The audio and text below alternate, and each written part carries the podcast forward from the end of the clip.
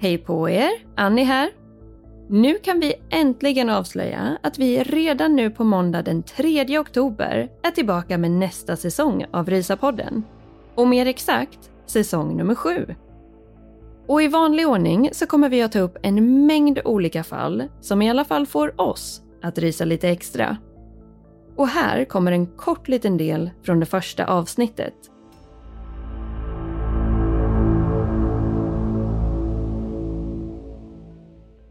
Han var välutbildad, drev sin egen firma och ägde inte bara en utan flera bostäder. Men han hade också en annan sida av sin personlighet och ett mörkt förflutet. Vid nio års ålder skickades han iväg till en psykiatrisk klinik. Vid 15 års ålder begick han sitt första grova brott. Och vid 30 års ålder hade han redan hunnit avtjäna 15 år i fängelse.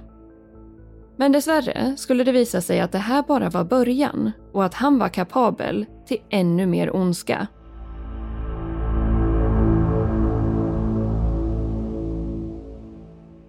Det här och mycket mer kommer vi att gå in på under den kommande säsongen som alltså släpps nu på måndag den 3 oktober.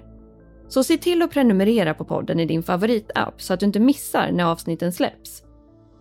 Och vi hoppas verkligen att ni vill följa med oss under ännu en säsong. Så om ni är redo så hörs vi snart.